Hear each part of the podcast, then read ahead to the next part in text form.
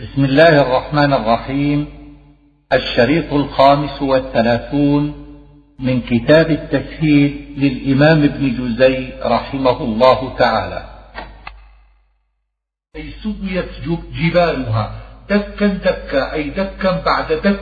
كما تقول تعلمت العلم بابا بابا. وجاء ربك تأويله عند المتأولين جاء أمره وسلطانه. وقال المنذر بن سعيد معناه ظهوره للخلق هنالك وهذه الآية وأمثالها من المشكلات التي يجب الإيمان بها من غير تكليف ولا تمثيل والملك هو اسم جنس فإنه روي أن الملائكة كلهم يكونون صفوفا حول العرش صفا صفا أي صفا بعد صف قد أحدقوا بالجن والإنس وجيء يومئذ بجهنم. قال رسول الله صلى الله تعالى عليه وعلى آله وسلم يؤتى يومئذ بجهنم معها سبعون ألف زمام مع كل زمام سبعون ألف ملك يجرونها. يومئذ يتذكر الإنسان يومئذ بدل من إذا دكت ويتذكر هو العامل وهو جواب إذا دكت. والمعنى أن الإنسان يتذكر يوم القيامة أعماله في الدنيا ويندم على تفريطه وعصيانه. والإنسان هنا جنس. وقيل يعني عتبة بن ربيعة وقيل أمية بن خلف. وأن له الذكرى. هذا على حذف تقديره أن الانتفاع بالذكرى كما تقدم. ندم حين لم تنفعه الندامة. يقول يا ليتني قدمت لحياتي. فيه وجهان. أحدهما أنه يريد الحياة في الآخرة فالمعنى يا ليتني قدمت عملا صالحا للآخرة والآخر أنه يريد الحياة الدنيا. فالمعنى يا ليتني قدمت عملا صالحا وقت حياتي فاللام على هذا كقوله كتبت لعشر من الشهر فيومئذ لا يعذب عذابه أحد. من قرأ بكسر الذال من يعذب والثاء من يوثق فالضمير في عذابه ووثاقه لله تعالى. والمعنى أن الله تعالى يتولى عذاب الكفار ولا يكله إلى أحد. ومن قرأ بالفتح فالضمير للإنسان أي لا يعذب لا يعذب أحد مثل عذابه ولا يوثق أحد مثل وثاقه. وهذه قراءة الكسائي. وروي أن أبا عمر رجع إليها وهي قراءة حسنة. وقد رويت عن رسول الله صلى الله تعالى عليه وآله وسلم يا أيتها النفس المطمئنة أي الموقنة يقينا قد اطمأنت به بحيث لا يتطرق إليه شك في الإيمان. وقيل المطمئنة التي لا تخاف حينئذ. ويؤيد هذا قراءة أبي بن كعب يا أيتها النفس الآمنة المطمئنة ارجعي إلى ربك. هذا الخطاب وهذا النداء يكون عند الموت وقيل عند البعث وقيل عند انصراف الناس إلى الجنة أو النار والأول أرجح لما روي أن أبا بكر سأل عن ذلك رسول الله صلى الله تعالى عليه وعلى آله وسلم فقال له يا أبا بكر إن الملك سيقولها لك عند موتك. راضية معناه راضية بما أعطاها الله أو راضية عن الله ومعنى المرضية مرضية عند الله أو أرضاها الله بما أعطاها. فادخلي في عبادي أي ادخلي في جملة عباد الصالحين. وقرئ فادخلي في عبدي بالتوحيد معناه ادخلي في جسده وهذا وهو خطاب للنفس. ونزلت في حمزة وقيل في خبيب بن عدي الذي صلبه الكفار بمكة ولفظها يعم كل نفس مطمئنة. سورة البلد. لا أقسم بهذا البلد. أراد مكة باتفاق وأقسم بها تشريفا لها ولا زائدة. وأنت حل بهذا البلد. هذه جملة اعتراض بين القسم وما بعده. وفي معناها ثلاثة أقوال. أحدها أن المعنى أنت حال بهذا البلد أي ساكن لأن السورة نزلت والنبي صلى الله عليه وآله وسلم بمكة. والآخر أن معنى حل تستحل حرمتك ويؤذيك الكفار مع أن مكة لا يحل فيها قتل صيد ولا بشر ولا قطع شجر. وعلى هذا قيل لا أقسم يعني لا أقسم بهذا البلد وأنت تلحقك فيه إذاية. الثالث أن معنى حل حلال يجوز لك في هذا البلد ما شئت من قتلك الكفار وغير ذلك مما يجوز لغيرك. وهذا هو الأظهر لقوله صلى الله عليه وسلم إن هذا البلد حرام. حرمه الله يوم خلق السماوات والأرض ولم يحل لأحد قبلي ولا يحل لأحد بعدي. وإنما أحل لي ساعة من نهار يعني يوم فتح مكة. وفي ذلك اليوم أمر عليه الصلاة والسلام بقتل ابن خطل وهو متعلق بأستار الكعبة.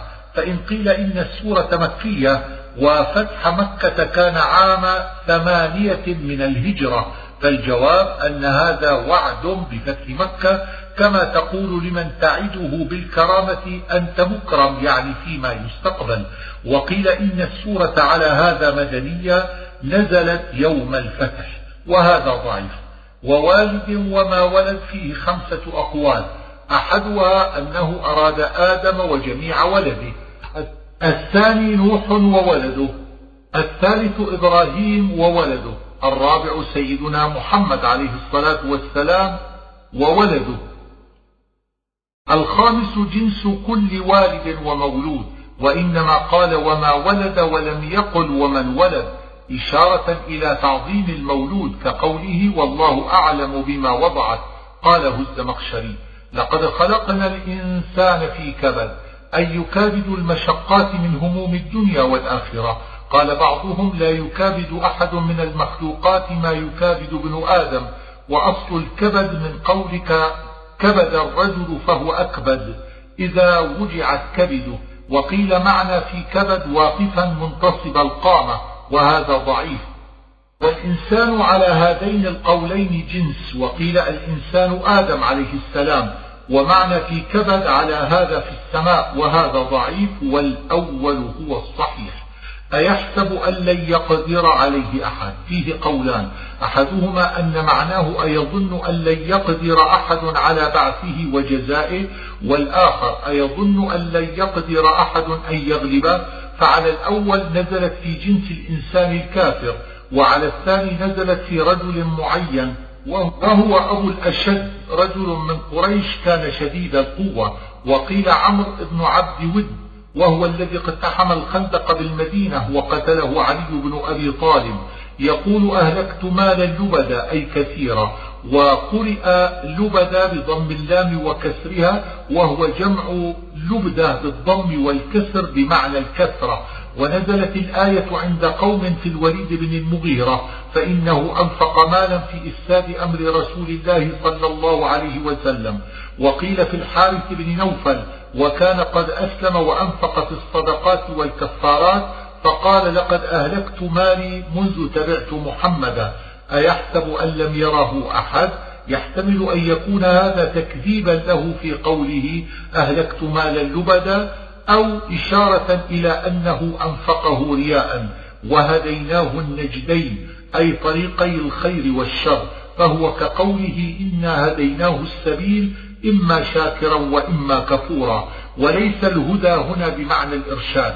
وقيل يعني ثديي الأم فلاقتحم العقبة.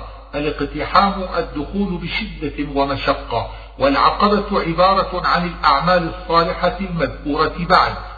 وجعلها عقبة استعارة من عقبة الجبل لأنها تصعب ويشق صعودها على النفوس. وقيل هو جبل في جهنم له عقبة لا يجاوزها إلا من عمل هذه الأعمال. ولا هنا تحضيض بمعنى هلا وقيل هي نافية. واعترض هذا القول واعترض هذا القول بأن لا النافية إذا دخلت على الفعل الماضي لزم تكرارها. وأجاب الزمخشري بأنها مكررة في المعنى. والتقدير فلا اقتحم العقبة ولا فك رقبة ولا أطعم مسكينا. وقال الزجاج قوله ثم كان من الذين آمنوا يدل على التكرار لأن التقدير فلا اقتحم العقبة ولا آمن وما أدراك ما العقبة؟ تعظيم للعقبة. ثم فسرها بفك الرقبة وهو اعتاقها وبالإطعام وقرئ فك رقبة بضم الكاف وخفض الرقبة وهو على هذا تفسير للعقبة. وبفتح الكاف ونصب الرقبة وهو تفسير لاقتحم وفك الرقبة هو عتقها. قال رسول الله صلى الله عليه وسلم من أعتق رقبة مؤمنة أعتق الله بكل عضو منها عضوا منه من النار. وقال أعرابي لرسول الله صلى الله عليه وسلم دلني على عمل أنجو به. فقال فك الرقبة وأعتق النسمة. فقال الأعرابي ليس هذا واحدا. فقال رسول الله صلى الله عليه وسلم لا اعتاق النسمة أن تنفرد بعتقها وفك الرقبة أن تعين في ثمنها. وأما فك, وأما فك أسار المسلمين من أيدي الكافرين فإنه أعظم أجرا من العتق لأنه واجب ولو استغرقت فيه أموال المسلمين ولكنه لا يجزي في الكفارات عن عتق الرقبة. أو إطعام من قرأ فك بالرفع قرأ إطعام بالعطف مصدر على مصدر. ومن قرأ بالفتح قرأ قرأ أطعم بفتح الهمزة والميم فعطف فعلا على فعل. في يوم ذي مسغبة أي مجاعة يقال سغب الرجل إذا جاع. يتيما ذا مقربة أي ذا قرابة ففيه أجر إطعام اليتيم وصلة الرحم. أو مسكينا ذا متربة أي ذا حاجة يقال ترب الرجل إذا افتقر وهو مأخوذ من الصدقة بالتراب وروي عن النبي صلى الله عليه وسلم أنه الذي مأواه المزابل ثم كان من الذين آمنوا ثم هنا للتراخي في الرتبة لا في الزمان. وفيها إشارة إلى أن الإيمان أعلى من العتق والإطعام. ولا يصح أن يكون للترتيب في الزمان لأنه لا يلزم أن يكون الإيمان بعد العتق والإطعام. ولا يقبل عمل إلا من مؤمن وتواصوا بالصبر أي وصى بعضهم بعضا بالصبر على قضاء الله. وكأن هذا إشارة إلى صبر المسلمين بمكة على إزاية الكفار. وتواصوا بالمرحمة أي وصى بعضهم بعضا برحمة المساكين وغيرهم وقيل الرحمة كل ما يؤدي إلى رحمة الله. الميمنة جهة اليمين والمشأمة جهة الشمال وروي أن الميمنة عن يمين العرش ويحتمل أن يكون من اليمن والشؤم نار مؤصدة أي مطبقة مغلقة. يقال أوسطت الباب إذا أغلقته وفيه لغتان الهمزة وترك الهمزة. سورة الشمس. والشمس وضحاها. الضحى ارتفاع الضوء وكماله والضحاء بالفتح والمد بعد ذلك إلى الزوال. وقيل الضحى النهار كله والأول هو المعروف في اللغة والقمر إذا تلاها أي تبعها وفي اتباعه لها ثلاثة أقوال أحدها أنه يتبعها في كثرة الضوء لأنه أضواء الكواكب بعد الشمس ولا سيما ليلة البدر والآخر أنه يتبعها في طلوعه لأنه يطلع بعد غروبها وذلك في النصف الأول من الشهر والضمير الفاعل في جلاها للنهار لأن الشمس تنجلي بالنهار فكأنه هو الذي جلاها. وقيل الضمير الفاعل لله وقيل الضمير المفعول للظلمة أو الأرض أو الدنيا وهذا كله بعيد لأنه لم يتقدم ما يعود الضمير عليه. والليل إذا يغشاها أي يغطيها. وضمير المفعول للشمس وضمير الفاعل لليل على الأصح. والسماء وما بناها. قيل إنما في قوله وما بناها وما طحاها وما سواها موصولة بمعنى من والمراد الله تعالى. وقيل إنها مصدرية كأنه قال والسماء وبنيانها. وضعف الزمخشري ذلك بقوله فألهمها فإن المراد الله باتفاق. وهذا القول يؤدي إلى فساد النظم وضعف بعض وضعف بعضهم كونها موصولة بتقديم ذكر المخلوقات على الخالق. فإن قيل لما عدل عن من؟ إلى قوله ما في قول من جعلها موصولة.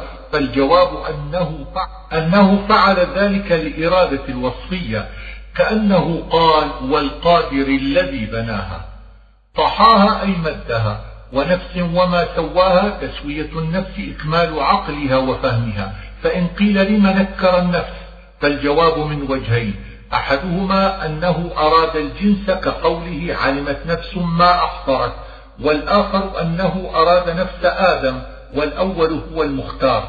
فألهمها فجورها وتقواها أي عرفها طريق الفجور والتقوى. وجعل لها قوة يصح معها اكتساب أحد الأمرين ويحتمل أن تكون الواو بمعنى أو كقوله إنا هديناه السبيل إما شاكرا وإما كفورا.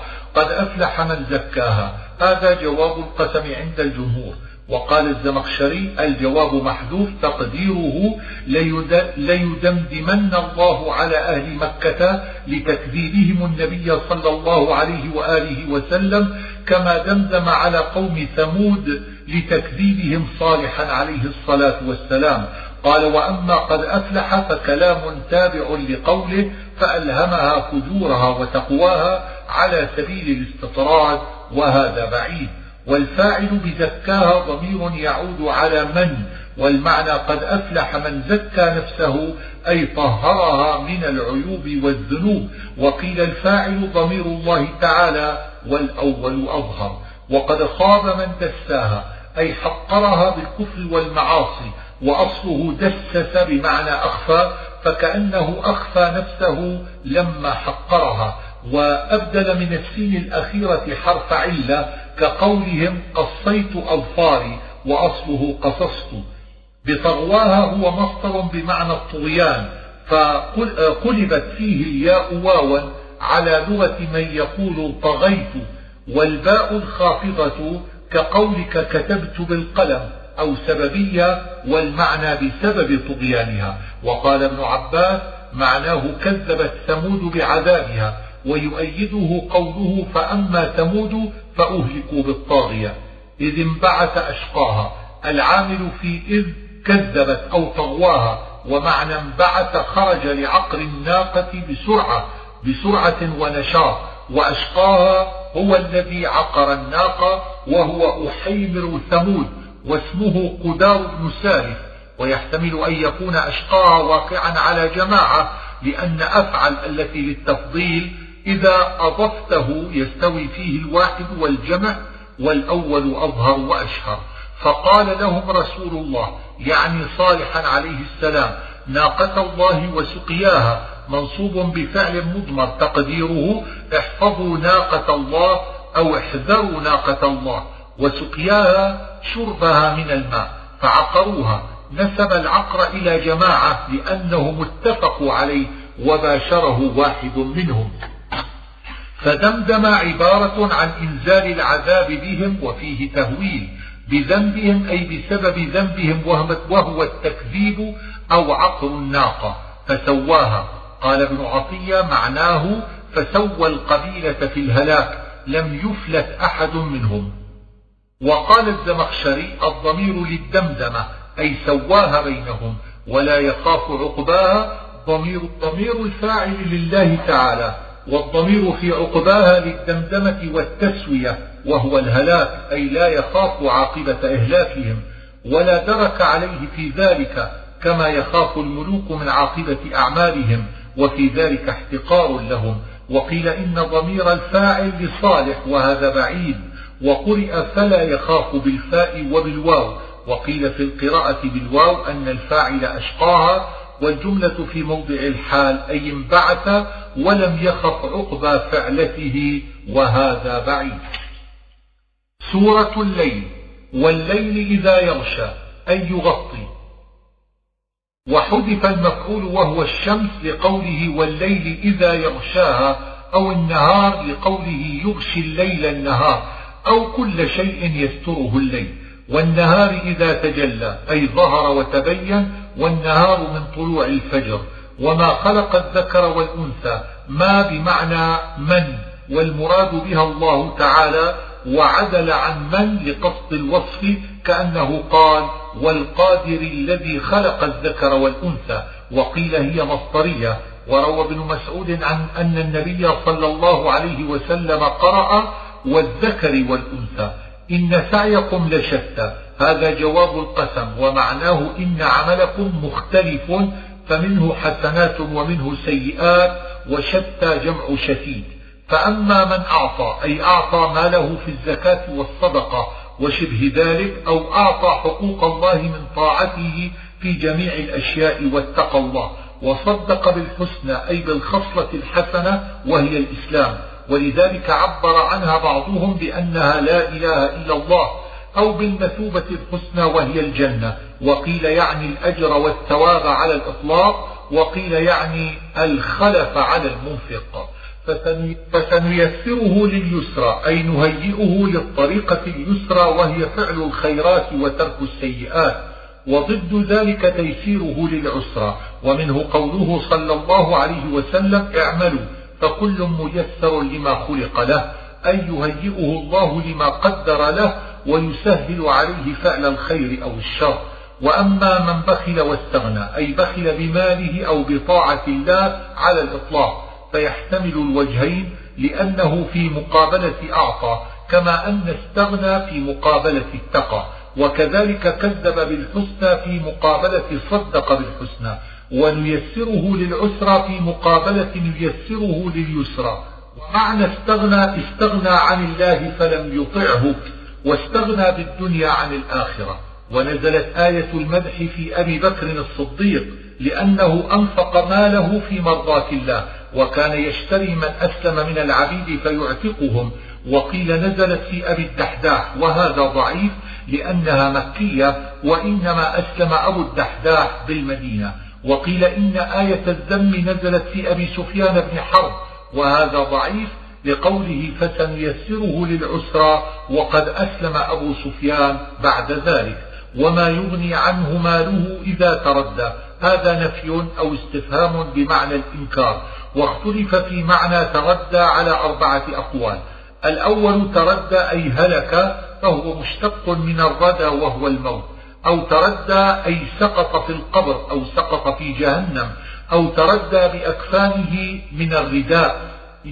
إن علينا للهدى أي بيان الخير والشر وليس المراد الإرشاد عند الأشعرية خلافا للمعتزلة. فأنذرتكم نارا تلظى خطاب من الله أو من النبي صلى الله تعالى عليه وآله وسلم على تقدير قل. لا يصلاها إلا الأشقى.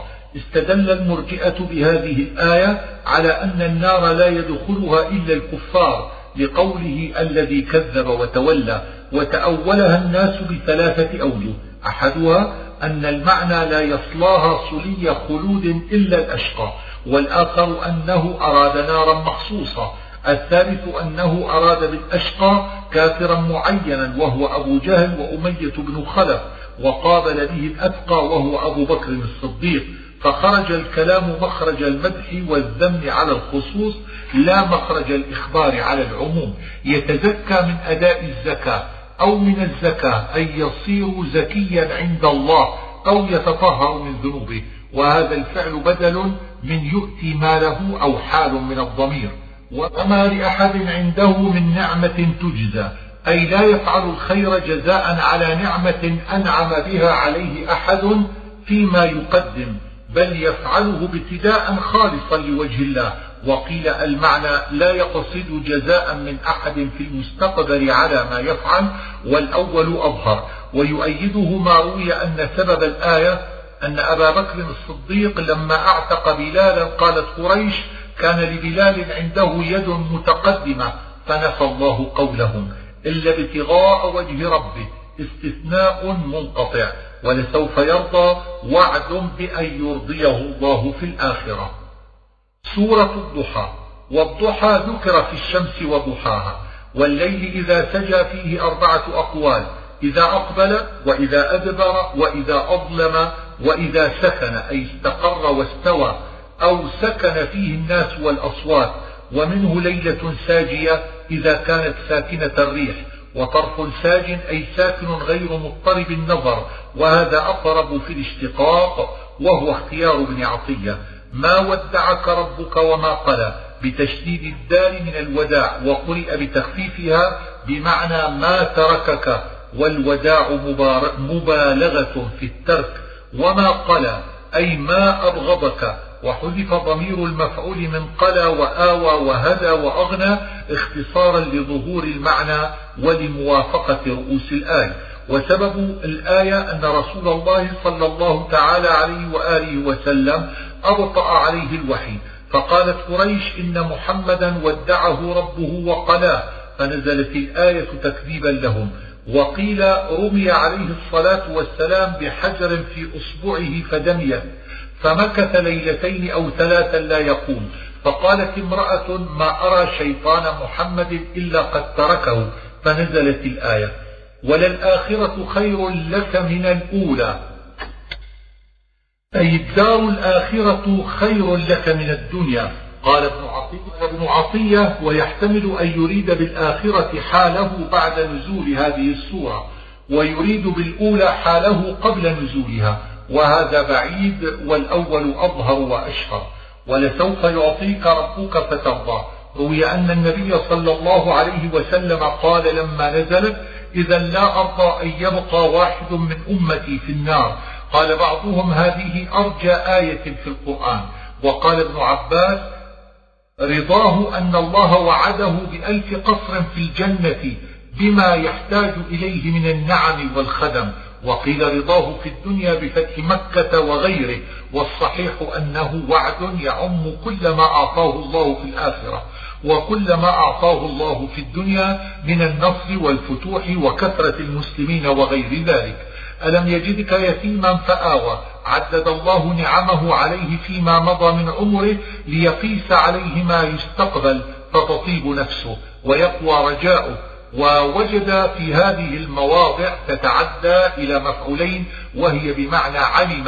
فالمعنى ألم تكن يتيما فآواك؟ وذلك أن والده عليه السلام توفي وتركه في بطن أمه ثم ماتت أمه وهو ابن خمسة أعوام وقيل ثمانية فكفله جده عبد المطلب. ثم مات وتركه ابن اثني عشر عاما فكفله عمه أبو طالب وقيل لجعفر الصادق لما نشأ النبي صلى الله عليه وآله وسلم يتيما؟ فقال لئلا يكون عليه حق لمخلوق. ووجدك ضالا فهدى. فيه ستة أقوال.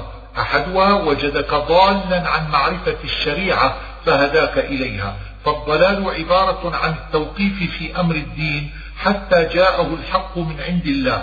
فهو كقوله ما كنت تدري ما الكتاب ولا الإيمان. وهذا هو الأظهر.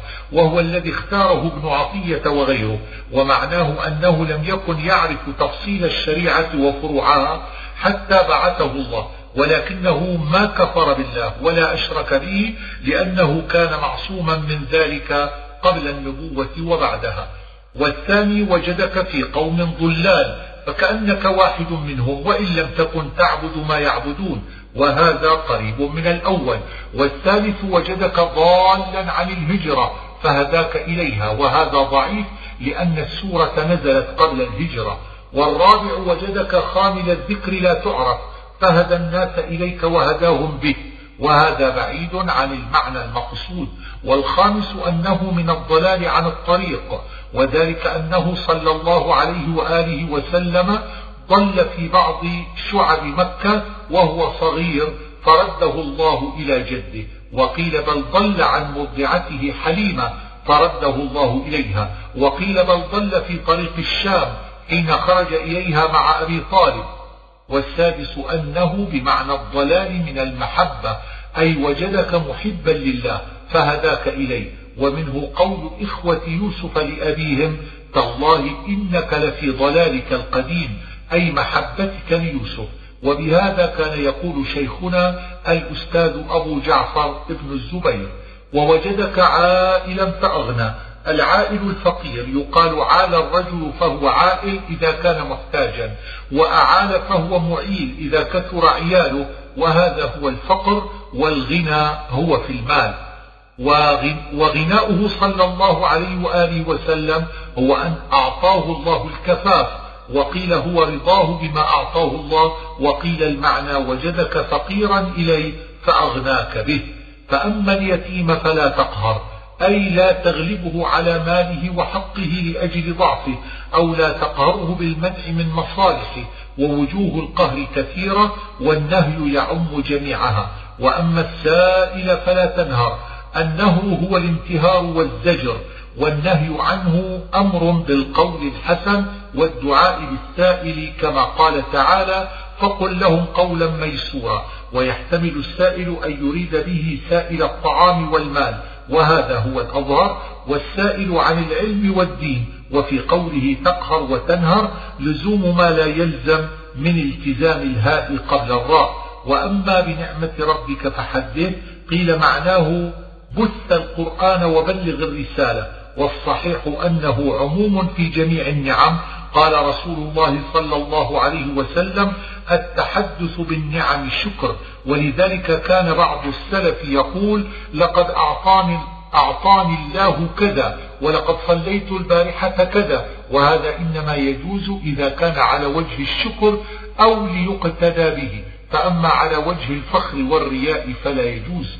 وانظر كيف ذكر الله في هذه السورة ثلاث نعم ثم ذكر في مقابلتها ثلاث وصايا فقابل قوله ألم يجدك يتيما بقوله؟ فأما اليتيم فلا تقهر. وقابل قوله ووجدك ضالا بقوله وأما السائل فلا تنهر. وعلى قول من قال إنه السائل عن العلم. وقابله بقوله وأما بنعمة ربك فحدث على القول الآخر. وقابل قوله ووجدك عائلا فأغنى. بقوله وأما السائل فلا تنهر على القول الأظهر وقابله بقوله وأما بنعمة ربك فحدث على القول الآخر. سورة ألم نشرح. ألم نشرح لك صدرك. هذا لصدره توقيف معناه إثبات شرح صدره صلى الله عليه وآله وسلم وتعديد ما ذكر بعده من النعم. وشرح صدره صلى الله عليه وآله وسلم هو اتساعه لتحصيل العلم وتنويره بالحكمة والمعرفة. وقيل هو شق جبريل لصدره في صغره أو في وقت الإسراء حين أخرج قلبه وغسله. ووضعنا عنك وزرك. فيه ثلاثة أقوال. الأول قول الجمهور أن الوزر الذنوب ووضعها هو غفرانها. فهو كقوله ليغفر لك الله ما تقدم من ذنبك وما تأخر وهذا على قول من جوز صغائر الذنوب على الأنبياء أو على أن ذنوبه كانت قبل النبوة. الثاني أن الوزر هو أثقال النبوة وتكاليفها ووضعها على هذا هو إعانته عليها وتمهيد عذره بعدما بلغ الرسالة. الثالث أن الوزر هو تحيره قبل النبوة إذ كان يرى أن قومه على ضلال ولم يأته من الله أمر واضح فوضعه على هذا هو بالنبوة والهدى والهدي للشريعة. الذي أنقض ظهرك عبارة عن ثقل الوزر المذكور وشدته عليه. قال الحارث المحاسبي إنما وصفت ذنوب الأنبياء بالثقل وهي الصغائر مغفورة لهم لهمهم بها وتحسرهم عليها فهي ثقيلة عندهم لشدة خوفهم من الله وهي خفيفة عند الله. وهذا كما جاء في الأثر إن المؤمن يرى ذنوبه كالجبل يقع عليه والمنافق يرى ذنوبه كالذبابة تطير فوق أنفه. واشتقاق أنقض ظهرك من انقضاض البنيان وغيره أو من النقيض وهو الصوت فكأنه يسمع لظهره نقيض كنقيض ما يحمل عليه شيء ثقيل. ورفعنا لك ذكرك أي نوهنا باسمك وجعلناه شهيرا في المشارق والمغارب. وقيل, وقيل معناه اقتران ذكره بذكر الله في الأذان والخطب والتشاهد وفي مواضع من القرآن. وقد روي في هذا حديث أن الله قال له إن ذكرت ذكرت معي. فإن قيل لما قال ذكرك ولك صبرك مع أن المعنى مستقل دون ذلك فالجواب أن قوله لك يدل على الاعتناء به والاهتمام بأمره. فإن مع العسر يسرا. هذا وعد لما يسر بعد العسر. وإنما ذكره بلفظ مع التي تقتضي المقارنة ليدل على قرب اليسر من العسر. فإن قيل ما وجه ارتباط هذا مع, مع ما قبله فالجواب أنه صلى الله عليه وآله وسلم كان بمكة هو وأصحابه في عسر من إذاية الكفار ومن ضيق الحال ووعده الله باليسر وقد تقدم تعديد النعم تسلية وتأنيسا لتطيب نفسه ويقوى رجاؤه كأنه يقول إن الذي أنعم عليك بهذه النعم سينصرك ويظهرك ويبدل لك هذا العسر بيسر قريب ولذلك كرر إن مع العسر يسرا مبالغة. وقال صلى الله عليه وسلم لن يغلب عسر يسرين. وقد روي ذلك عن عمر وابن مسعود. وتأويله أن العسر المذكور في هذه السورة واحد لأن الألف واللام للعهد كقولك جاءني رجل فأكرمت الرجل واليسر اثنان لتنكيره وقيل إن اليسر الأول في الدنيا والثاني في الآخرة. فإذا فرغت فانصب هو من النصب بمعنى التعب والمعنى إذا فرغت من أمر فاجتهد في آخر ثم اختلف في تعيين الأمرين. فقيل إذا فرغت من الصلاة فانصب في الدعاء وقيل إذا فرغت من شغل دنياك فانصب في عبادة ربك وإلى ربك فارغب. قدم الجار والمجرور ليدل على الحصر أو لا ترغب إلا إلى الله وحده. سورة التين. والتين والزيتون فيه قولان. الأول أنه التين الذي يؤكل والزيتون الذي يعصر أقسم الله بهما لفضيلتهما على سائر الثمار. روي أن رسول الله صلى الله عليه وآله وسلم أكل مع أصحابه تينا فقال لو قلت إن فاكهة نزلت من الجنة لقلت هذه لأن فاكهة الجنة بلا عجم فكلوه فإنه يقطع البواسير وينفع من النقرس. وقال صلى الله عليه وآله وسلم نعم السواك الزيتون فإنه من الشجرة المباركة هي سواكي وسواك الأنبياء من قبلي. القول الثاني أنهما موضعان ثم اختلف فيهما فقيل هما جبلان بالشام أحدهما بدمشق ينبت فيه التين والآخر بإيلياء ينبت فيه الزيتون فكأنه قال ومنابت التين والزيتون وقيل التين مسجد دمشق والزيتون مسجد بيت المقدس وقيل التين مسجد نوح والزيتون مسجد إبراهيم والأظهر أنهما الموضعان من الشام وهما اللذان كان فيهما مولد عيسى ومسكنه. وذلك أن الله ذكر بعد هذا الطور الذي كلم عليه موسى والبلد الذي بعث منه محمدا صلى الله عليه وسلم فتكون الآية نظير ما في التوراة أن الله تعالى جاء من طور سيناء وطلع من ساعد وهو موضع عيسى وظهر من جبال باران وهي مكة وأقسم الله بهذه المواضع التي ذكر في التوراة لشرفها بالأنبياء المذكورين.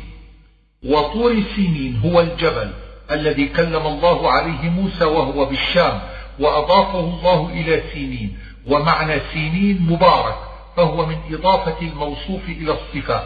وقيل معناه ذو الشجر واحدها سينة قاله الأخفش.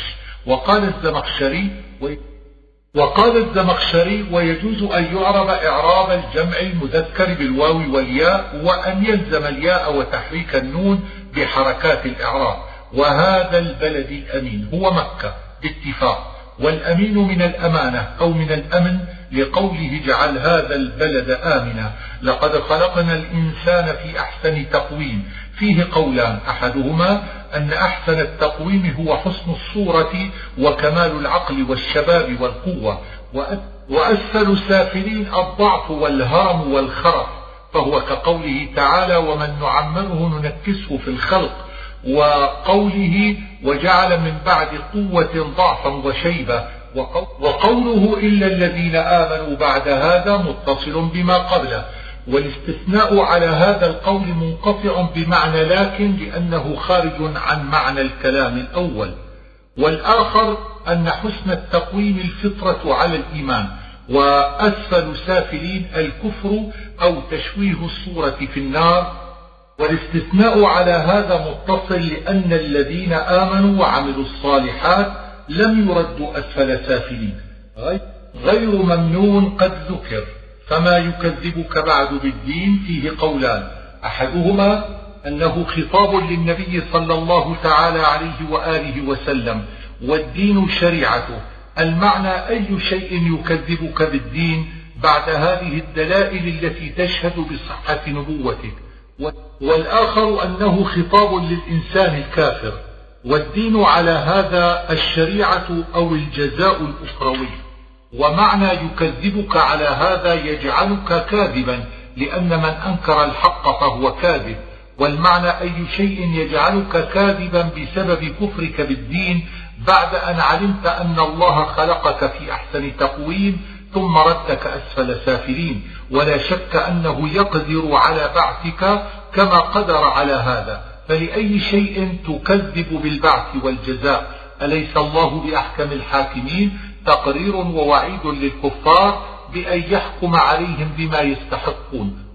وكان رسول الله صلى الله تعالى عليه وآله وسلم إذا قرأها قال بلى وأنا على ذلك من الشاهدين. سورة العلق. نزل صدرها بغار حراء وهو أول ما نزل من القرآن حسبما ورد عن عائشة في الحديث الذي ذكرناه في أول الكتاب.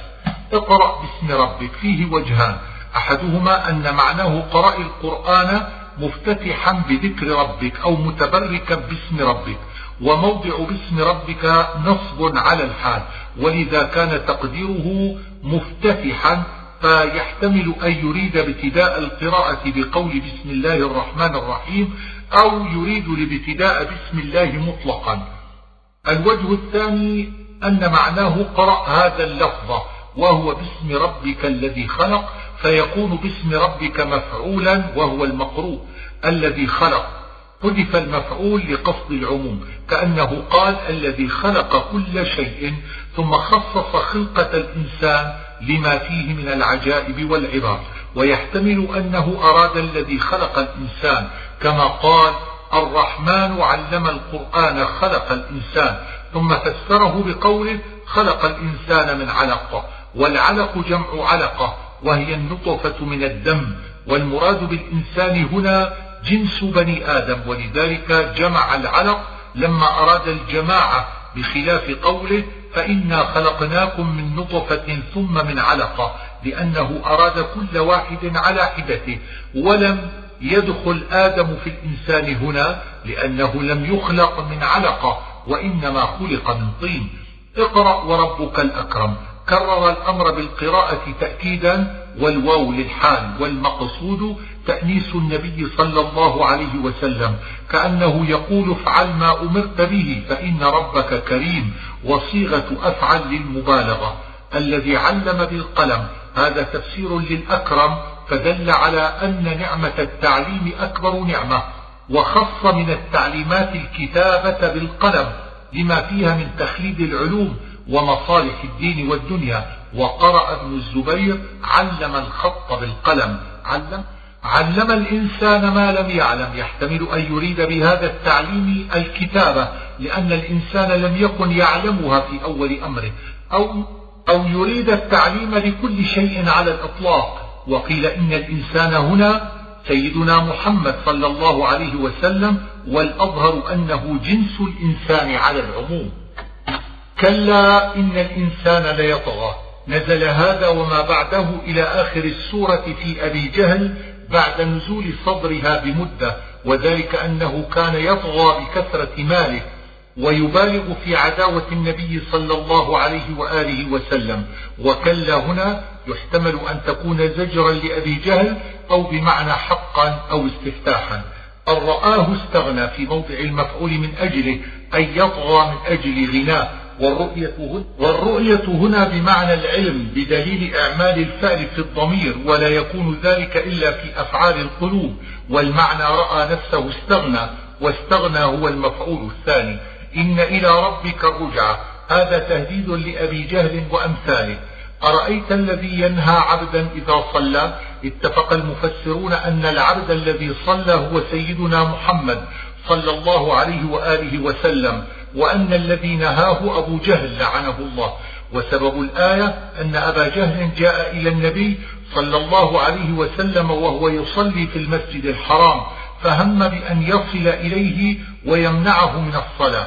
وروي أنه قال لئن رأيته يصلي لأطأن عنقه. فجاءه وهو يصلي ثم انصرف عنه مرعوبا فقيل له ما هذا؟ فقال لقد اعترض بيني وبينه خندق من نار وهول وأجنحة.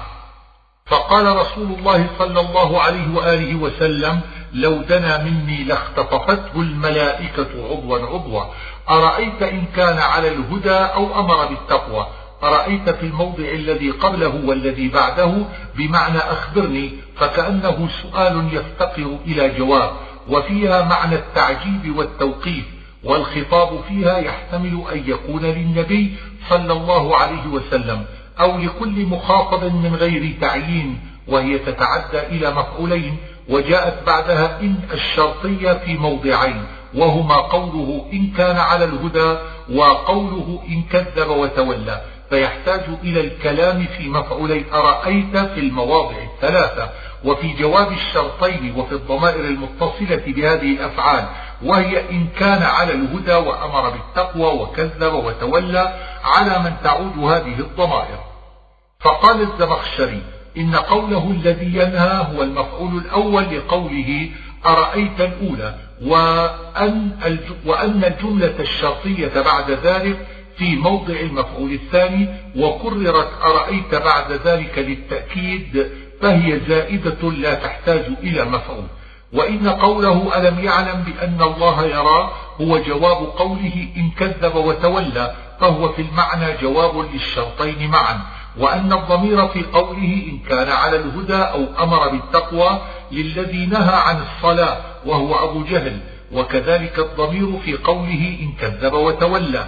وتقدير الكلام على هذا أخبرني عن الذي ينهى عبدا إذا صلى إن كان هذا الناهي على الهدى أو كذب وتولى. ألم يعلم بأن الله يرى جميع أحواله من هداه وضلاله وتكذيبه ونهيه عن الصلاة وغير ذلك؟ فمقصود الآية تهديد له وزجر وإعلام بأن الله يراه. وخالفه ابن عطية في الضمائر فقال إن الضمير في قوله إن كان على الهدى أو, أم أو أمر بالتقوى للعبد الذي صلى. وأن الضمير في قوله إن كذب وتولى للذي نهى عن الصلاة وخالفه أيضا في جعله أرأيت الثانية مكررة للتأكيد وقال إنها في المواضع الثلاثة توقيف وأن جوابه في المواضع الثلاثة قوله ألم يعلم بأن الله يرى فإنه يصلح مع كل واحد منها ولكنه جاء في آخر الكلام اختصارا وخالفهما أيضا الغزنوي في الجواب فقال إن جواب قوله إن كان على الهدى محذوف فقال إن تقديره إن كان على الهدى أو أمر بالتقوى أليس هو على الحق واتباعه واجب؟ والضمير على هذا يعود على العبد الذي صلى وفاقا لابن عطية لئن لم ينتهي لنسفعا بالناصية. أوعد أبا جهل إن لم ينتهي عن كفره وطغيانه أن يؤخذ بناصيته فيلقى في النار والناصية مقدم الرأس فهو كقوله فيؤخذ بالنواصي والأقدام والسفع هنا الجذب والقبض على الشيء.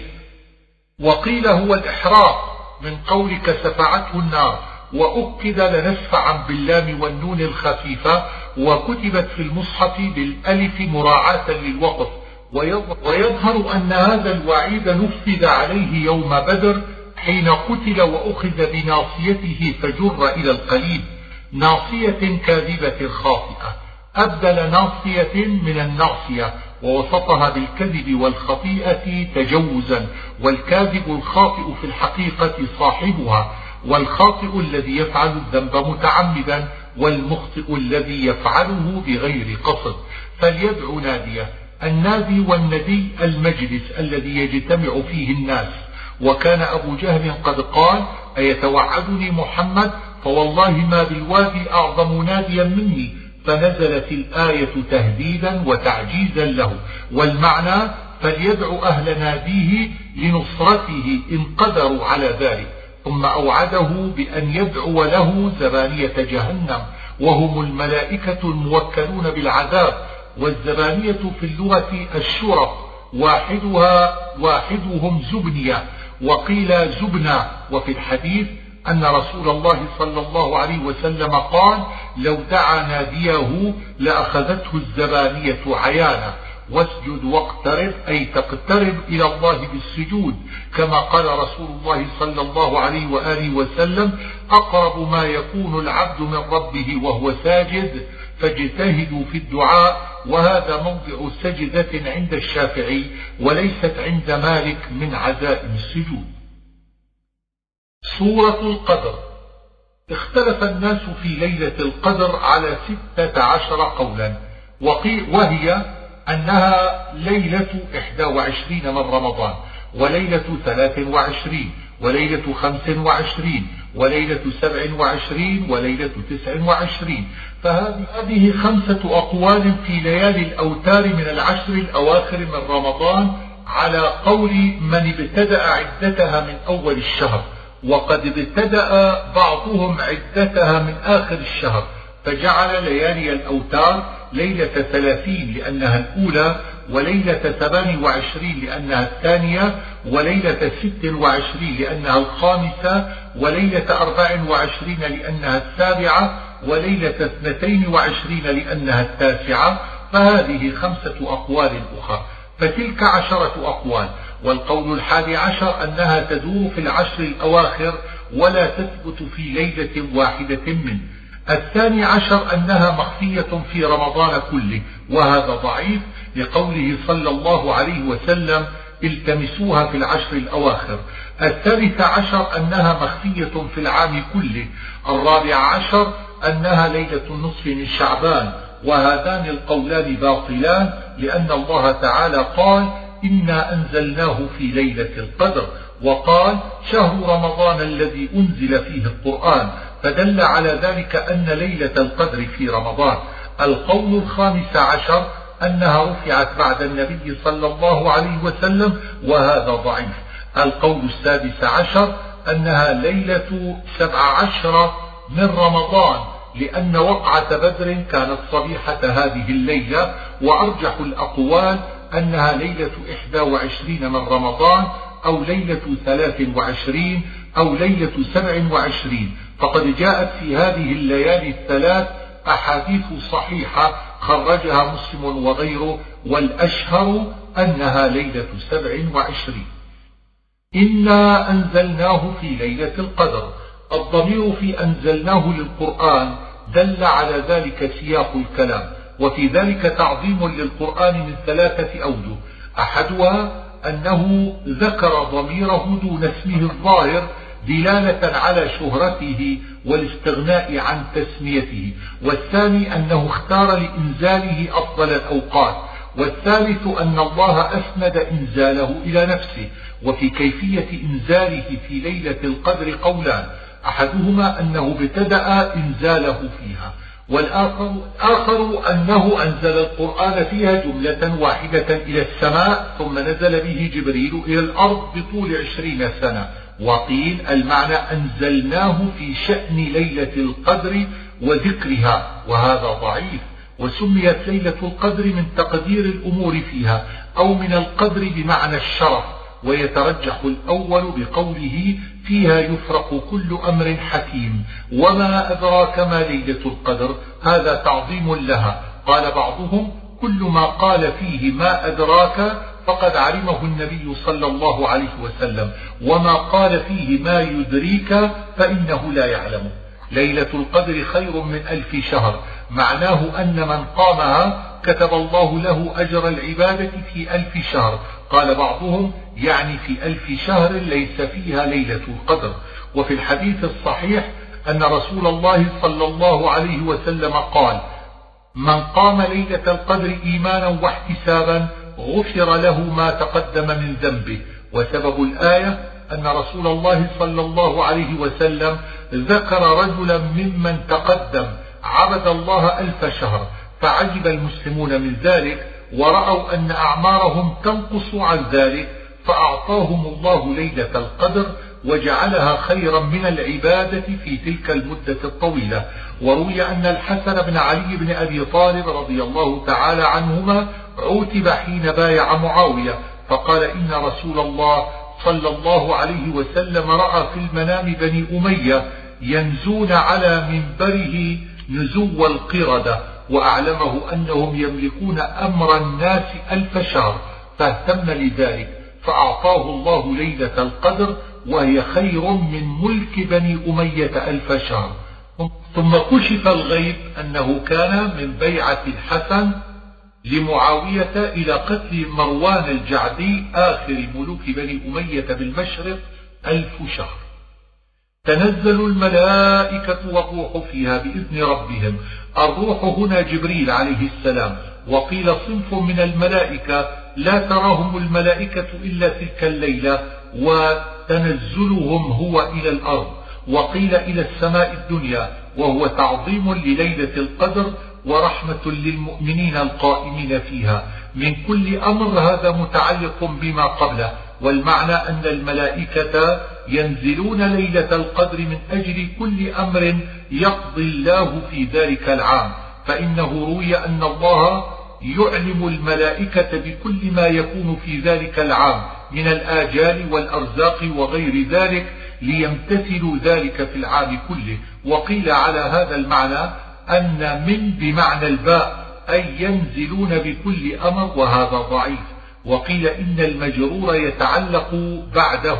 والمعنى أنها سلام من كل أمر أي سلامة من الآفات. قال مجاهد لا يصيب أحدا فيها داء. والأظهر أن الكلام تم عند قوله من كل أمر ثم ابتدأ قوله سلام هي. واختلف في معنى سلام فقيل إنه من السلامة وقيل إنه من التحية لأن الملائكة يسلمون على المؤمنين القائمين فيها وكذلك اختلف في إعرابه فقيل سلام هي مبتدأ وخبر وهذا يصح سواء جعلناه متصلا مع ما قبله أو منقطعا عنه وقيل وقيل سلام خبر مضمر تقديره, تقديره أمرها سلام أو القول فيها سلام وهي مبتدأ خبره حتى مطلع الفجر أي هي دائمة إلى طلوع الفجر ويختلف الوقف باختلاف الإعراب. وقال ابن عباس إن قوله هي إشارة إلى أنها ليلة سبع وعشرين لأن هذه الكلمة هي السابعة والعشرون من كلمات السورة. سورة لم يكن. ذكر الله الكفار ثم قسمهم إلى صنفين أهل الكتاب والمشركين. وذكر أن جميعهم لم يكونوا منفكين حتى تأتيهم البينة وتقوم عليهم الحجة ببعث رسول الله صلى الله عليه وسلم. ومعنى منفكين منفصلين ثم اختلف في هذا الانفصال على أربعة أقوال. أحدها أن المعنى لم يكونوا منفصلين عن كفرهم حتى تأتيهم البينة لتقوم عليهم الحجة. الثاني لم يكونوا منفصلين عن معرفة نبوة سيدنا محمد صلى الله عليه وسلم حتى بعثه الله.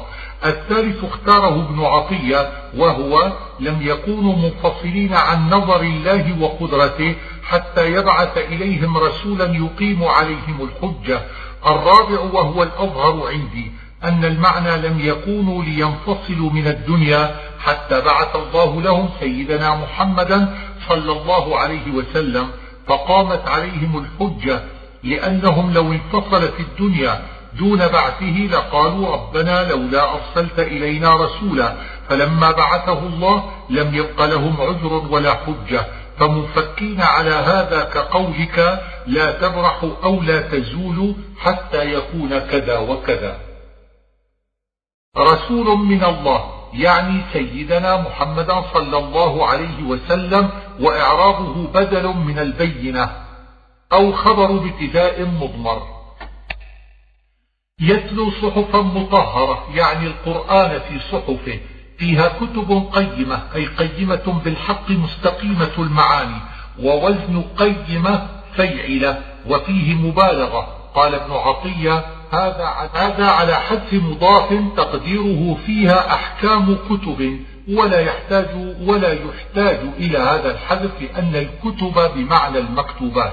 وما تفرق الذين أوتوا الكتاب إلا من بعد ما جاءتهم البينة. أي ما اختلفوا في نبوة سيدنا محمد صلى الله عليه وآله وسلم إلا من بعد ما علموا أنه حق ويحتمل أن يريد تفرقهم في دينهم كقوله ولقد آتينا موسى الكتاب فاختلف فيه وإنما خص الذين أوتوا الكتاب بالذكر هنا بعد ذكرهم مع غيرهم في أول السورة لأنهم كانوا يعلمون صحة نبوة سيدنا محمد صلى الله تعالى عليه وآله وسلم بما يجدون في كتبهم من ذكره. وما أمروا الآية معناها ما أمروا في التوراة والإنجيل إلا بعبادة الله ولكنهم حرفوا وبدلوا. ويحتمل أن يكون المعنى ما أمروا في القرآن إلا بعبادة الله فلأي شيء ينكرونه ويكفرون به مخلصين له الدين. استدل المالكية على هذا على وجوب النية في الوضوء وهو بعيد لأن الإخلاص هنا يراد به التوحيد وترك الشرك أو ترك الرياء وذلك أن الإخلاص مطلوب في التوحيد وفي الأعمال. وعدم الإخلاص في التوحيد هو الشرك الجلي وعدم الإخلاص في الأعمال هو الشرك الخفي وهو الرياء. قال رسول الله صلى الله عليه وسلم الرياء الشرك الأصغر. وقال صلى الله عليه وسلم فيما يرويه عن ربه أنه تعالى يقول أنا أغنى الأغنياء عن الشرك فمن عمل عملا أشرك فيه غيري تركته وشريكه. واعلم أن الأعمال ثلاثة أنواع مأمورات ومنهيات ومباحات. فأما المأمورات فالإخلاص فيها عبارة عن خلوص النية لوجه الله بحيث لا يشوبها بنية أخرى. فإن كانت كذلك فالعمل خالص مقبول. وإن كانت النية مشتركة ففي ذلك تفصيل فيه نظر واحتمال. وأما المنهيات فإن تركها دون نية خرج عن عهدتها ولم يكن له أجر في تركها. وإن تركها بنية بنية وجه الله حصل له الخروج عن عهدتها مع الأجر. وأما المباحات كالأكل والنوم والجماع وشبه ذلك فإن فعلها بغير نية لم يكن له فيها أجر. وإن فعلها بنية وجه الله فله فيها أجر. فإن, فإن كل مباح يمكن أن يصير قربة إذا قصد به وجه الله مثل أن يقصد بالأكل القوة على العبادة ويقصد بالجماع التعفف عن الحرام. حنفاء جمع حنيف وقد ذكر. وذلك دين القيمة تقديره الملة القيمة أو الجماعة القيمة وقد فسرنا القيمة ومعناه أن الذي أمروا به من عبادة الله والإخلاص له إقامة الصلاة وإيتاء الزكاة هو دين الإسلام. فلأي شيء لا يدخلون فيه؟ البرية الخلق لأن الله براءهم وأوجدهم بعد العدم. وقرئ بالهمزة وهو الأصل والياء وهو تخفيف من المهموز وهو أكثر استعمالا عند العرب. رضي الله عنهم ورضوا عنه. اختلف هل هذا في الدنيا أو في الآخرة. فرضاهم عن الله في الدنيا هو الرضا بقضائه والرضا بدينه. قال رسول الله صلى الله عليه وسلم ذاق طعم الإيمان من رضي بالله ربا وبالإسلام دينا وبمحمد رسولا ورضاهم عنه في الآخرة هو رضاهم بما أعطاهم الله فيها. أو رضا الله عنهم لما ورد في الحديث أن الله يقول يا أهل الجنة هل تريدون شيئا أزيدكم؟ فيقولون يا ربنا وأي شيء نريد؟ وقد أعطيتنا ما لم تعطي أحدا من العالمين. فيقول عندي أفضل من ذلك وهو رضواني فلا أسخط عليكم أبدا. ذلك لمن خشي ربه أي لمن خافه. وهذا دليل على فضل الخوف. قال رسول الله صلى الله عليه وسلم خوف الله رأس كل حكمة. سورة الزلزلة. إذا زلزلت الأرض أي حركت واهتزت. زلزالها مصدر وإنما أضيف إليها تهويلا. كأنه يقول الزلزلة التي تليق بها على عظم جرمها وأخرجت الأرض أثقالها يعني الموت الذين في جوفها وذلك عند النفخة الثانية في الصور وقيل هي الكنوز وهذا ضعيف لأن إخراجها للكنوز وقت الدجال وقال الإنسان ما لها أي يتعجب من شأنها فيحتمل أن يريد جنس الإنسان أو الكافر خاصة لأنه الذي يرى حينئذ ما لا يظن يومئذ تحدث أخبارها. هذه عبارة عما يحدث فيها من الأهوال فهو مجاز وحديث بلسان الحال.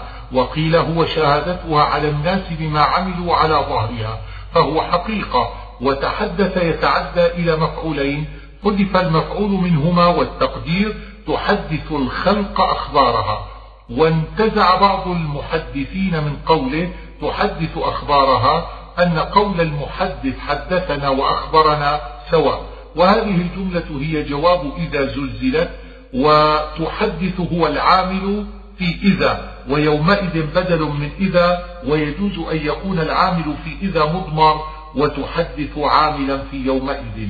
بأن ربك أوحى لها الباء سببية متعلقة بتحدث أي تحدث بسبب أن الله أوحى لها ويحتمل أن يكون بأن الله أوحى لها بدلا من إخبارها. وهذا كما تقول حدثت كذا وحدثت بكذا.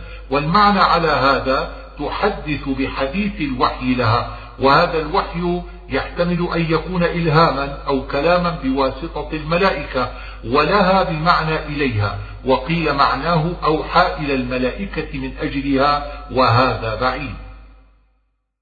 يومئذ يصدر الناس أشتاتا معنى أشتاتا مختلفين في أحوالهم وواحد الأشتات شت وصدر الناس هو انصرافهم من موضع وردهم فقيل الورد هو الدفن في القبور والصدر هو القيام للبعث وقيل الورد القيام للحشر والصدر الانصراف إلى الجنة والنار وهذا أظهر وفيه يعظم التفاوت بين أحوال الناس فيظهر كونهم أشتاتا. فمن يعمل مثقال ذرة خيرا يره. المثقال هو الوزن والذرة هي النملة الصغيرة. والرؤية هنا ليست برؤية بصر وإنما هي عبارة عن الجزاء. وذكر الله مثقال الذرة تنبيها على ما هو أكثر منه من طريق الأولى كأنه قال من يعمل قليلا أو كثيرا وهذه الآية هي في المؤمنين لأن الكافر لا يجازى في الآخرة على حسناته إذ لم تقبل منه. واستدل أهل السنة بهذه الآية على, أنه لا يخلد مؤمن في النار لأنه إذا خلد لم ير ثوابا على إيمانه وعلى ما عمل من الحسنات. وروي عن عائشة أنها تصدقت بحبة عنب فقيل لها في ذلك. فقالت كم فيها من مثقال ذرة؟ وسمع رجل هذه الآية عند رسول الله صلى الله عليه وسلم فقال حسبي لا أبالي أن أسمع غيرها ومن يعمل مثقال ذرة شرا يرى هذا على عمومه في حق الكافر. وأما المؤمنون فلا يجازون بذنوبهم إلا بستة شروط. وهي أن تكون ذنوبهم كبائر وأن يموتوا قبل التوبة منها وأن لا تكون لهم حسنات أرجح في الميزان منها وأن لا يشفع فيهم وأن لا يكونوا ممن استحق المغفرة بعمل كأهل بدر وأن لا يعفو الله عنهم. فإن المؤمن العاصي في مشيئة الله إن شاء عذبه وإن شاء غفر له. سورة العاديات. اختلف في العاديات والموريات والمغيرات. هل يراد بها الخيل أو الإبل؟ وعلى القول بأنها الخيل اختلف. هل يعني خيل المجاهدين أو الخيل على الإطلاق؟ وعلى القول بأنها الإبل اختلف. هل يعني إبل غزوة بدر أو إبل المجاهدين مطلقا أو إبل الحجاج أو الإبل على الإطلاق؟ ومعنى العاديات التي تعدو في مشيها. والضبح هو تصويت جهير عند العدو الشديد ليس بصغال وهو مصدر منصوب على تقدير يضبحن ضبحا أو هو مصدر في موضع الحال تقديره العاديات في حال ضبحها والموريات من قولك أوريت النار إذا أوقدتها والقدح هو صك الحجارة فيخرج منها شعلة نار وذلك عند ضرب الأرض لأرجل الخيل أو الإبل وإعراب قدحا كإعراب ضبحة والمغيرات من قولك أغارت الخيل إذا خرجت للإغارة على الأعداء. وصبحا ظرف زمان لأن عادة أهل الغارة في الأكثر أن يخرجوا في الصباح. فأثرن به نقعا. هذه الجملة معطوفة على العاديات وما بعده لأنه في تقدير التي تعلو والنقع الغبار والضمير المجرور للوقت المذكور وهو الصبح فالباء ظرفية أو لكان الذي يقتضيه المعنى فالباء أيضا ظرفية أو للعدو وهو المصدر الذي يقتضيه العاديات فالباء سببية ومعنى أثرنا حركنا والضمير الفاعل للإبل أو للخيل أي حركنا الغبار عند مشيهن فوسطنا به جمعا معنى وسطنا توسطنا وجمعا اختلف. هل المراد به جمع من الناس أو المزدلفة لأن اسمها جمع. والضمير المجرور للوقت أو للمكان أو للعدو أو للنقع. إن الإنسان لربه لكنود.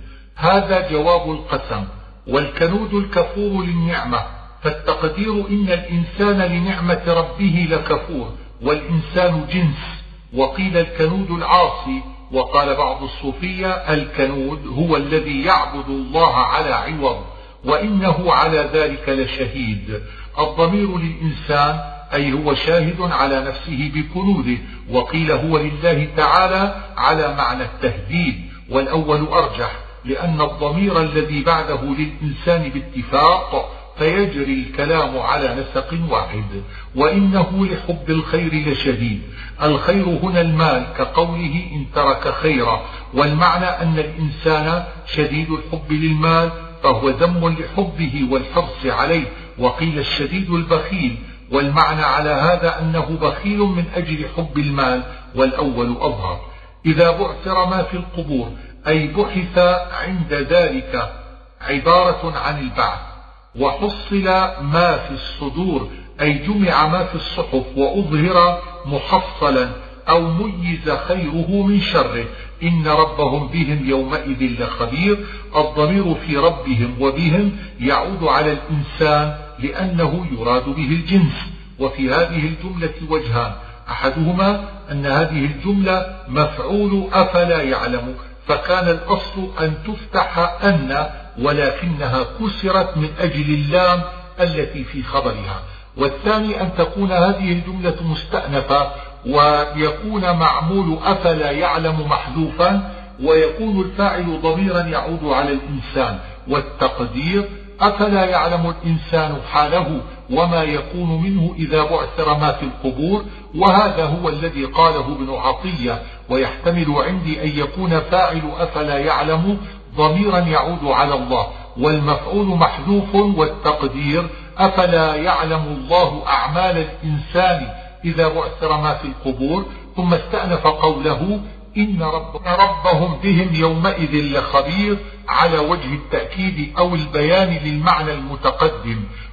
والعامل في إذا بعثر على هذا الوجه هو أفلا يعلم والعامل فيه على مقتضى قول ابن عطية هو المفعول المحذوف وإذا هنا ظرفية بمعنى, بمعنى حين ووقت وليست بشرطية والعامل في يومئذ خبير وإنما خص ذلك بيوم القيامة لأنه يوم الجزاء بقصد التهديد مع أن الله خبير على الإطلاق. سورة القارعة. القارعة من أسماء القيامة لأنها تقرع القلوب بهولها وقيل هي النفخة في الصور لأنها تقرع الأسماع. ما القارعة؟ مبتدأ وخبر في موضع خبر القارعة والمراد به تعظيم شأنها وكذلك وما أدراك ما القارعة. يوم يكون الناس كالفراش المبثوث العامل في الظرف محذوف دل عليه القارعة. تقديره تقرع في يوم والفراش هو الطير الصغير الذي يشبه البعوض ويدور حول المصباح والمبثوث هو المنتشر المتفرق. شبه الله الخلق يوم القيامة به في كثرتهم وانتشارهم وذلتهم. ويحتمل أنه شبههم به لتساقطهم في جهنم كما يتساقط الفراش في المصباح. قال بعض العلماء الناس في أول قيامهم من القبور كالفراش المبثوث لأنهم يجيئون ويذهبون على غير نظام ثم يدعوهم الداعي فيتوجهون إلى ناحية المحشر فيكونون حينئذ كالجراد المنتشر لأن الجراد يقصد إلى جهة واحدة وقيل الفراش هنا الجراد الصغير وهو ضعيف. وتكون الجبال كالعهن المنفوش. العهن هو الصوف وقيل الصوف الأحمر وقيل الصوف الملون ألوانا شبه الله الجبال يوم القيامة به لأنها تنسف فتصير لينة. وعلى القول بأنه الملون يكون التشبيه أيضا من طريق اختلاف ألوان الجبال لأن منها بيضاء وحمراء وسوداء. موازينه هو جمع ميزان أو جمع موزون وميزان الأعمال يوم القيامة له لسان وكفتان عند الجمهور. وقال قوم هو عبارة عن العدل. في عيشة راضية معناه ذات رضا عند سيبويه. وثقل الموازين بكثرة الحسنات وخفتها بقلتها. ولا يخف ميزان مؤمن خفة موبقة لأن الإيمان يوزن فيه. فأمه هاوية. فيه ثلاثة أقوال. أحدها أن الهاوية جهنم سميت بذلك لأن الناس يهوون فيها أي يسقطون. وأمه معناه مأواه كقولك المدينة أم فلان أي مسكنه على التشبيه بالأم الوالدة لأنها مأوى الولد ومرجعه. الثاني أن الأم هي الوالدة وهاوية ساقطة وذلك عبارة عن هلاكه كقولك أمه ثكلى إذا هلك.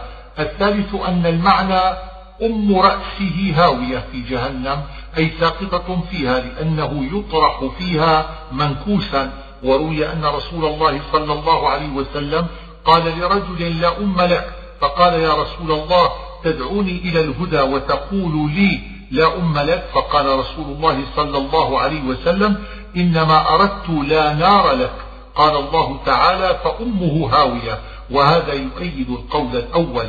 وما أدراك ما هي؟ الهاء للسكت والضمير لجهنم على القول بأنها الهاوية وهو للفعلة والخصلة التي يراد بها العذاب على القول الثاني والثالث والمقصود تعظيمها. ثم فسرها بقوله نار حامية. سورة التكاثر. ألهاكم التكاثر. هذا خبر يراد به الوعظ والتوبيخ. ومعنى ألهاكم شغلكم.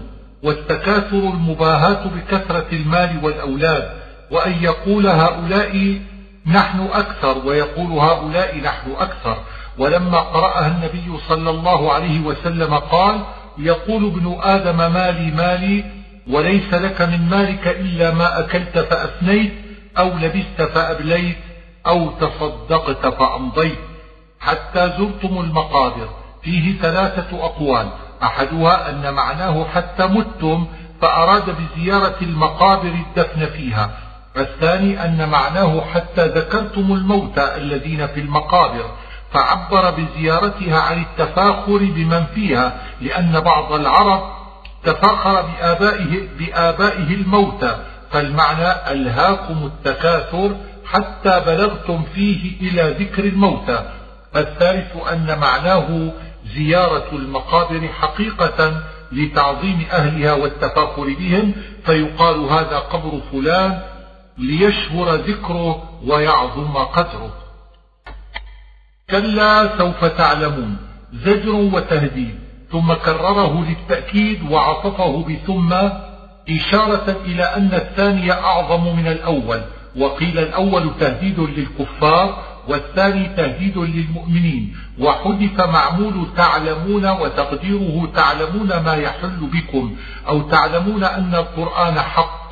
أو تعلمون أنكم كنتم على خطأ في اشتغالكم بالدنيا. وإنما حذفه لقصد التهويل. فيقدر السامع أعظم ما يخطر بباله. لو تعلمون علم اليقين. جواب لو محذوف. تقديره لو تعلمون لازدجرتم واستعددتم للآخرة فينبغي الوقف على اليقين. ومعمول لو تعلمون محذوف أيضا.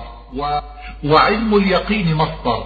ومعنى علم اليقين العلم الذي لا يشك فيه. قال بعضهم هو من إضافة الشيء إلى نفسه كقولك دار الآخرة. وقال الزمخشري معناه علم الأمور التي تتيقنونها بالمشاهدة لترون الجحيم. هذا جواب قسم محذوف وهو تفسير لمفعول لو تعلمون. تقديره لو تعلمون عاقبة أمركم. ثم فسرها بأنها رؤية الجحيم. والتفسير بعد الإبهام يدل على التهويل والتعظيم والخطاب لجميع الناس. فهو كقوله وإن منكم إلا واردها. وقيل للكفار خاصة فالرؤية على هذا يراد بها الدخول فيها.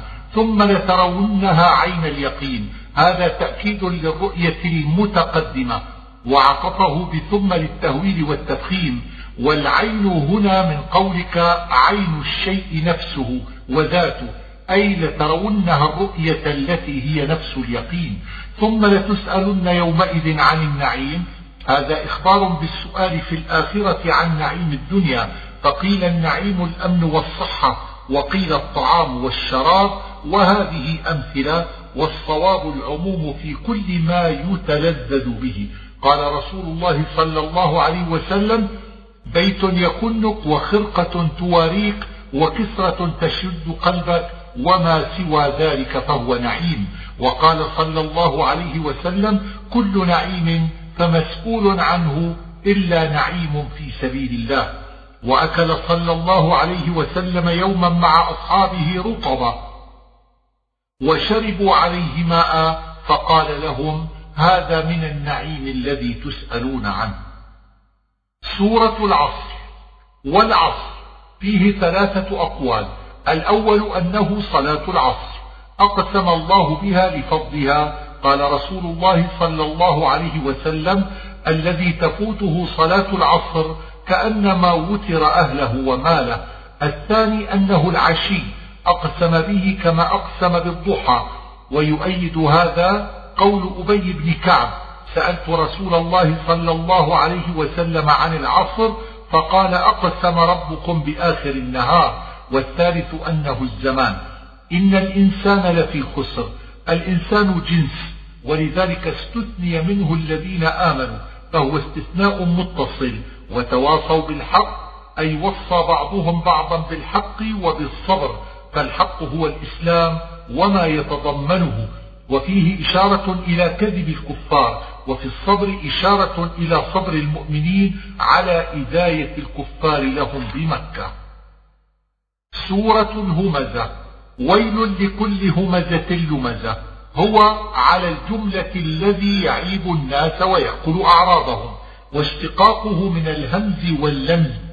وصيغة فعل للمبالغة واختلف في الفرق بين الكلمتين فقيل الهمز في الحضور واللمز في الغيبة وقيل بالعكس. وقيل الهمز باليد والعين واللمز باللسان وقيل هما سواء. ونزلت السورة في الأخنس بن شريق لأنه كان كثير الوقيعة في الناس وقيل في أمية بن خلف وقيل في الوليد بن المغيرة ولفظها مع ذلك على العموم في كل من اتصف بهذه الصفات وعدد أي أحصاه وحافظ على عدده ألا ينقص فمنعه من الخيرات وقيل معناه استعده وادخره عدة لحوادث الدهر. أيحسب أن ماله أخلدا أي يظن بفرط جهله واغتراره أن ماله يخلده في الدنيا وقيل يظن أن ماله يوصله إلى دار الخلد. كلا رد عليه فيما ظنه. لينبذن في الحطمة. هذا جواب قسم محذوف. والحطمة هي جهنم. وإنما سميت حطمة لأنها تحطم ما يلقى فيها وتلتهمه. وقد عظمها بقوله وما أدراك ثم فسرها بأنها نار الله الموقدة التي تطلع على الأفئدة. أي, أي تبلغ القلوب بإحراقها. قال ابن عطية يحتمل أن يكون المعنى أنها تطلع على ما في القلوب من العقائد والنيات بإطلاع الله إياها. مؤصدة مغلقة في عمد ممددة. العمد جمع عمود وهو عند سيبويه اسم جمع وقرئ عمد بضمتين والعمود هو المستطيل من حديد أو خشب والممددة الطويلة وفي المعنى قولان. أحدهما أن أبواب جهنم أغلقت عليهم ثم مدت على أبوابها عمد تشديدا في الإغلاق والثقاب. كما تثقف أبواب البيوت بالعمد وهو على هذا متعلق بمؤصدة. والآخر أنهم موثوقون مغلولون في العمد فالمجرور على هذا في موضع خبر مبتدأ مضمر تقديره هم موثوقون في عمد انتهى. سورة الفيل. نزلت هذه السورة منبهة على العبرة في قصة الفيل التي وقعت في عام مولد رسول الله صلى الله عليه وسلم. فإنها تدل على كرامة الله للكعبة وإنعامه على قريش بدفع العدو عنهم فكان يجب عليهم أن يعبدوه ولا يشركوا به. وفيها مع ذلك عجائب من قدرة الله وشدة عقابه. وقد ذكرت القصة في كتب السير وغيرها. واختصارها أن أبرهة ملك الحبشة بنى بيتا باليمن وأراد أن يحج الناس إليه كما يحجون إلى الكعبة. فذهب أعرابي وأحدث في البيت فغضب أبرهة وحلف أن يهدم الكعبة فاحتفل في جموعه وركب الفيل وقصد مكة. فلما وصل قريبا منها فر أهلها إلى الجبال وأسلموا له الكعبة. وأخذ لعبد المطلب مئتي بعير فكلمه فيها فقال له كيف تكلمني في الإبل ولا تكلمني في الكعبة وقد جئت لهدمها وهي شرفك وشرف قومك. فقال له أنا رب الإبل وإن للبيت ربا سيمنع. فبرك الفيل بذي الغميس ولم يتوجه إلى مكة.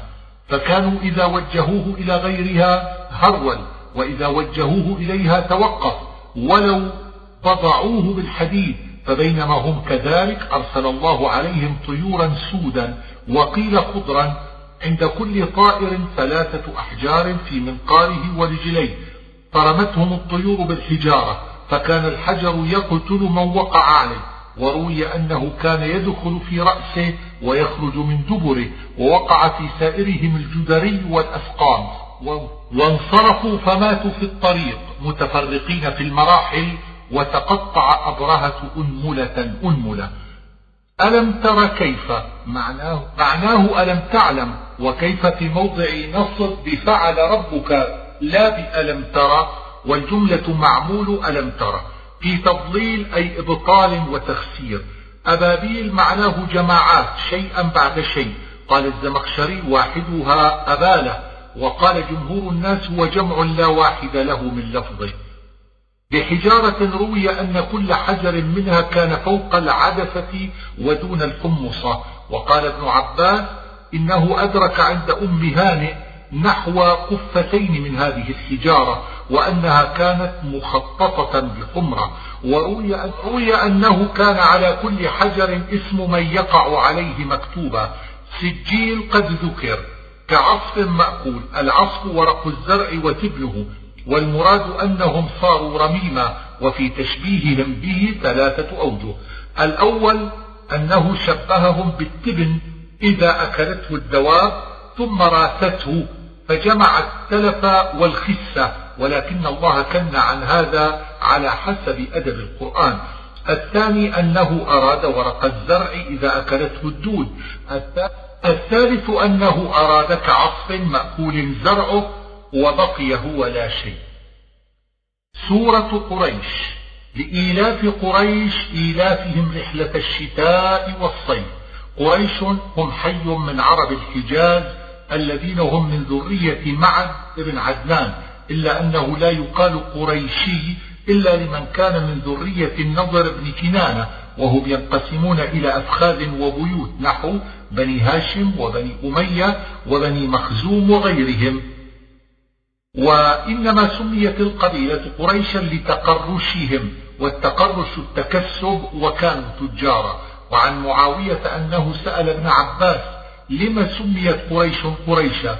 قال لدابة في البحر تأكل ولا تؤكل وتعلو ولا تعلى وكانوا ساكنين مكة وكان لهم رحلتان في كل عام للتجارة رحلة في الشتاء إلى اليمن ورحلة في الصيف إلى الشام وقيل كانت الرحلتان جميعا إلى الشام وقيل كانوا يرحلون في الصيف إلى الطائف حيث الماء والظل فيقيمون بها ويرحلون في الشتاء إلى مكة لسكناهم بها. والإلاف مصدر من قولك آلفت المكان إذا ألفته. وقيل هو منقول منه بالهمزة. يقال ألف الرجل الشيء وألفه إياه غيره. فالمعنى على القول الأول أن قريشا ألفوا رحلة الشتاء والصيف. وعلى الثاني أن الله ألفه من رحلتين واختلف في تعلق قوله لإيلاف قريش على ثلاثة أقوال. أحدها أنه يتعلق بقوله فليعبدوا والمعنى فليعبدوا الله من أجل إيلافهم الرحلتين فإن ذلك نعمة من الله عليهم. فالثاني أنه يتعلق بمحذوف تقديره إعجبوا لإيلاف قريش. الثالث أنه يتعلق بسورة الفيل والمعنى أن الله أهلك أصحاب الفيل لإيلاف قريش فهو يتعلق بقوله فجعلهم أو بما قبله من الأفعال. ويؤيد هذا أن السورتين في مصحف أبي بن كعب سورة واحدة لا فصل بينهما وقد قرأهما عمر في ركعة واحدة من المغرب. وذكر الله الإيلاف أولا مطلقا ثم أبدل منه الإيلاف المقيد بالرحلتين تعظيما للأمر. ونصب رحلة لأنه مفعول بإيلافهم وقال رحلة وأراد رحلتين فهو كقول الشاعر كلوا, كلوا في بعض بطنكم تعفوا فليعبدوا رب هذا البيت هذا إقامة حجة عليهم بملاطفة واستدعاء لهم وتذكير بالنعم والبيت هو المسجد الحرام الذي أطعمهم من جوع يحتمل أن يريد إطعامهم بسبب الرحلتين فقد روي أنهم كانوا قبل ذلك في شدة وضيق حال حتى أكلوا